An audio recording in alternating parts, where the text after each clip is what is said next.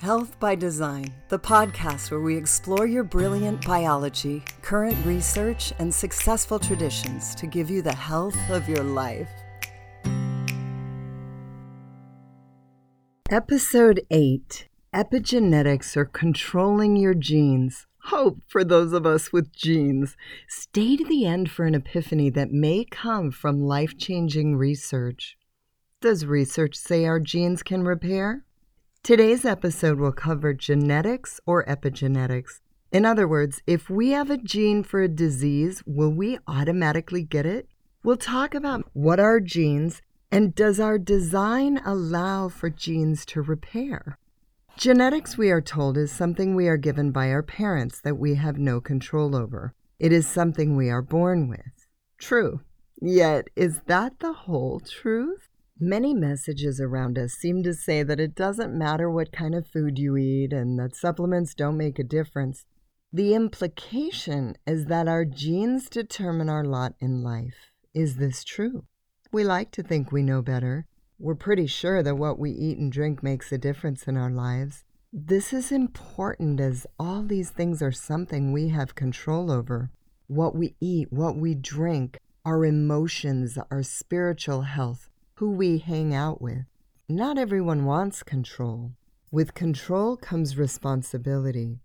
I love listening to stories from a dear friend who I'm excited to say will be on this show in two upcoming episodes. Quick side note I've decided to do an interview per month for a while on this show. As you know, normally I come out with an episode every week, but one of those episodes, the last one of the month, will be an interview show instead of just me.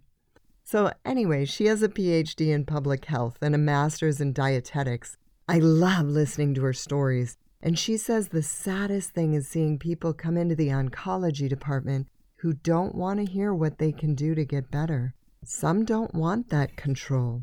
Is it that they prefer to give responsibility to the doctor, to the nurse, to someone, anyone else? Maybe it's a fear of failing. I understand. If you've been told all your life this is what you should expect, why would you believe otherwise? It's not your fault.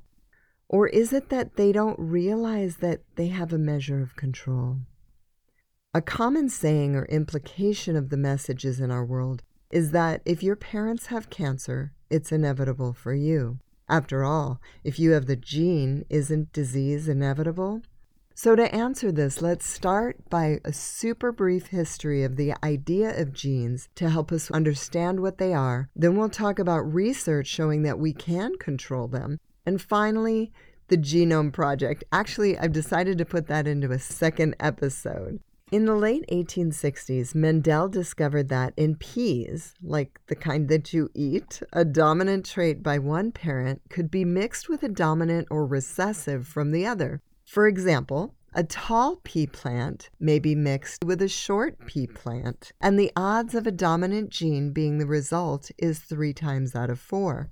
His research was regarding plants, but the rules he found of alleles are very much like when you have children, right? If one of you has blue eyes or green eyes and the other has brown eyes, we know that brown eyes are dominant, and if both have a recessive gene for light eyes somewhere in the genes, the odds are that one out of every four children would have blue eyes. So each combination of genes from mom and dad creates someone uniquely different. In the early 1900s, it was discovered that each set of genes from one parent combined with the other parent into chromosomes for the next person. It was then found that chemicals could damage chromosomes, aka gene mutation, in the mid 1900s. In 1941, Crick and Watson discovered the amazing DNA helix that holds the genetic tendencies that we each have. I love Crick and Watson's research, and one of the things that they say is that structure follows function. So when he first saw the DNA helix, he knew because of the beauty in it that it would represent how we are designed. Science Direct also says that, quote, a gene is no more or nor less than a DNA sequence that codes for the amino acid sequence of a protein, or more generally, a polypeptide, unquote. For the purpose of this episode, the DNA sequence tells our body what to do. They may overlap and be known as alleles, genes, nucleotides, chromosomes, Mendelian traits, but to keep things simple, I want to use the term the way we use it when we're talking to a friend, right?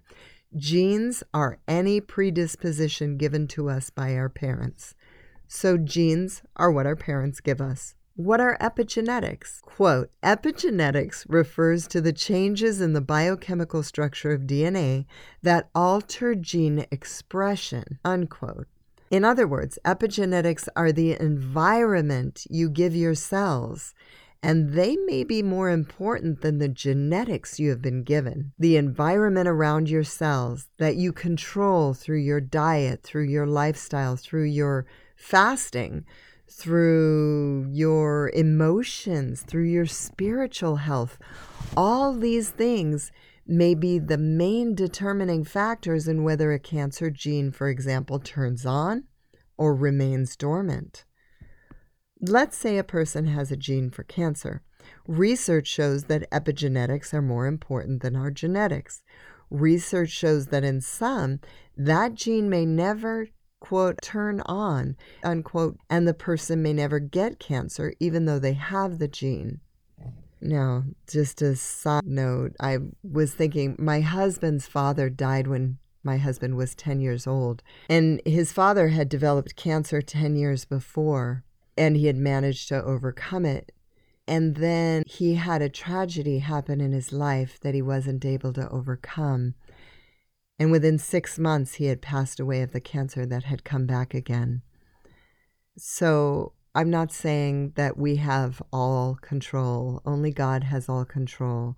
But this means that if both parents died of a cancer that has an inherited tendency, the expression of that gene is somewhat within our control the way the gene manifests or doesn't manifest, those tendencies are largely ours. Doing all that you can to keep your cells expressing themselves in a healthy fashion is a big goal of this podcast. That means just because your parents or grandparents got some disease doesn't mean that you will get it. The truth is that research shows genetics are not as big of a deal as epigenetics. So let's look at some research on epigenetics and whether genes can be repaired. Can we fix our genes?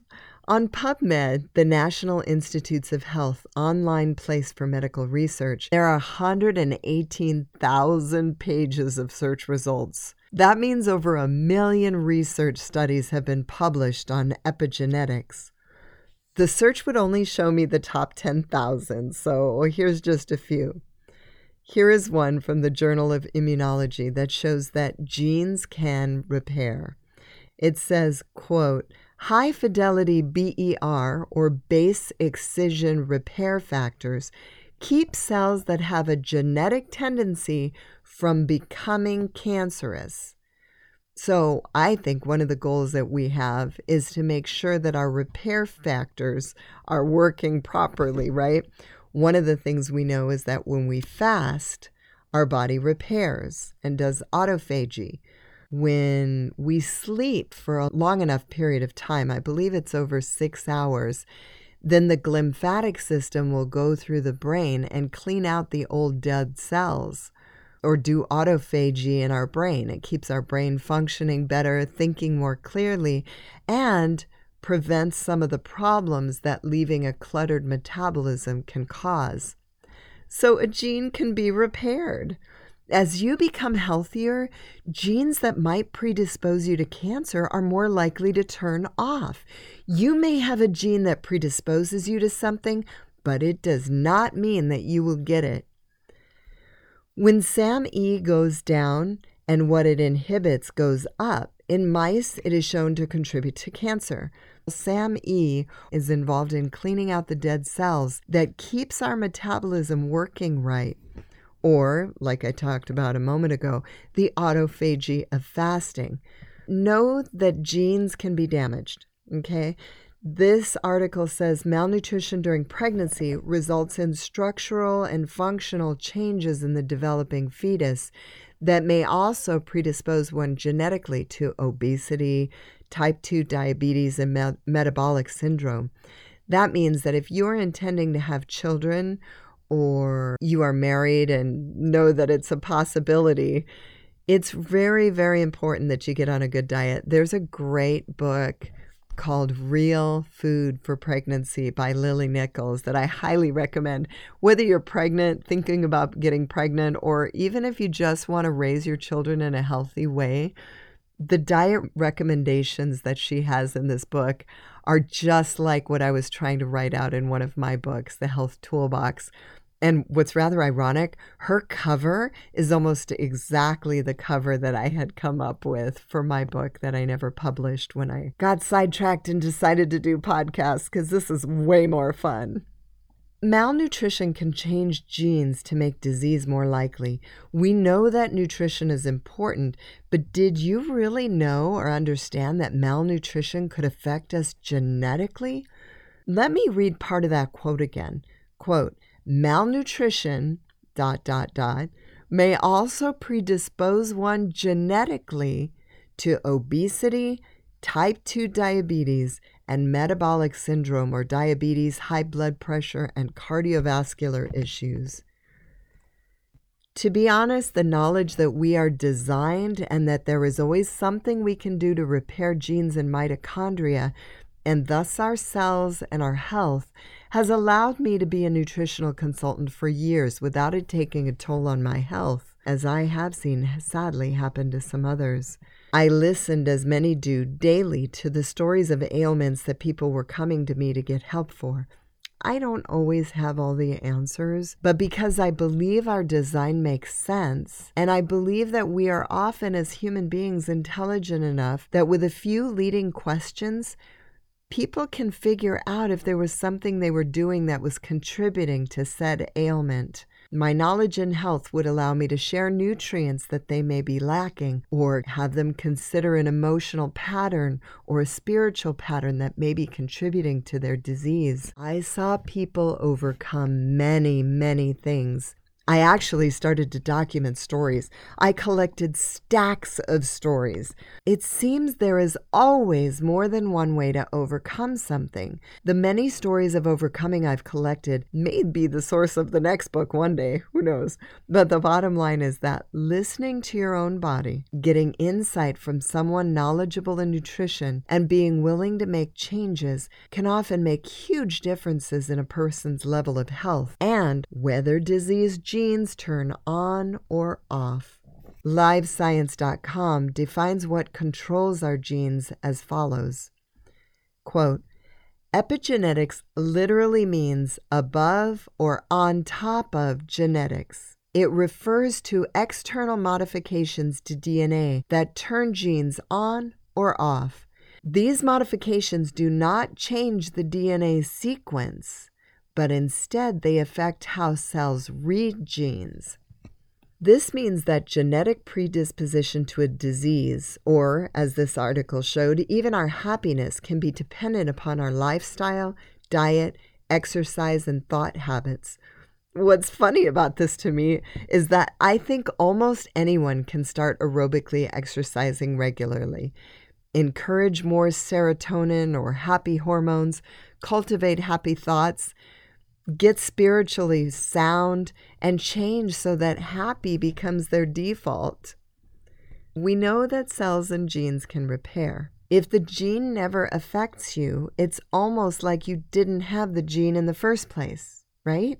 That's kind of a wild thought, but Laura Dodsworth said, I try to consume different sources and make up my own mind about it. I want to encourage you to take the time to look into this. If you need help learning how to research, let me know. If you already know or you'd like to figure it out yourself, go to pubmed.nih.gov and type epigenetics in the search bar. Scroll through the titles of the research and get an idea of what epigenetics can do to help us control our genes. Listen for messages that imply that illness is or maybe isn't within our control. that we have to rely on the experts, that if our parents had cancer, then we are likely to have it too. After all, isn't everything genetic? The more you are aware of these messages, the less control they will have over you.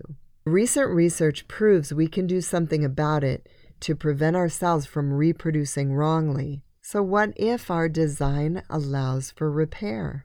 Do we really have a bit of control over our genetics? Research shows that our design appears to allow repair. It shows both that our genes can be damaged and that they can be repaired. Everyone has a strong tendency to eat, drink, and live as our parents, but we can make our own choices.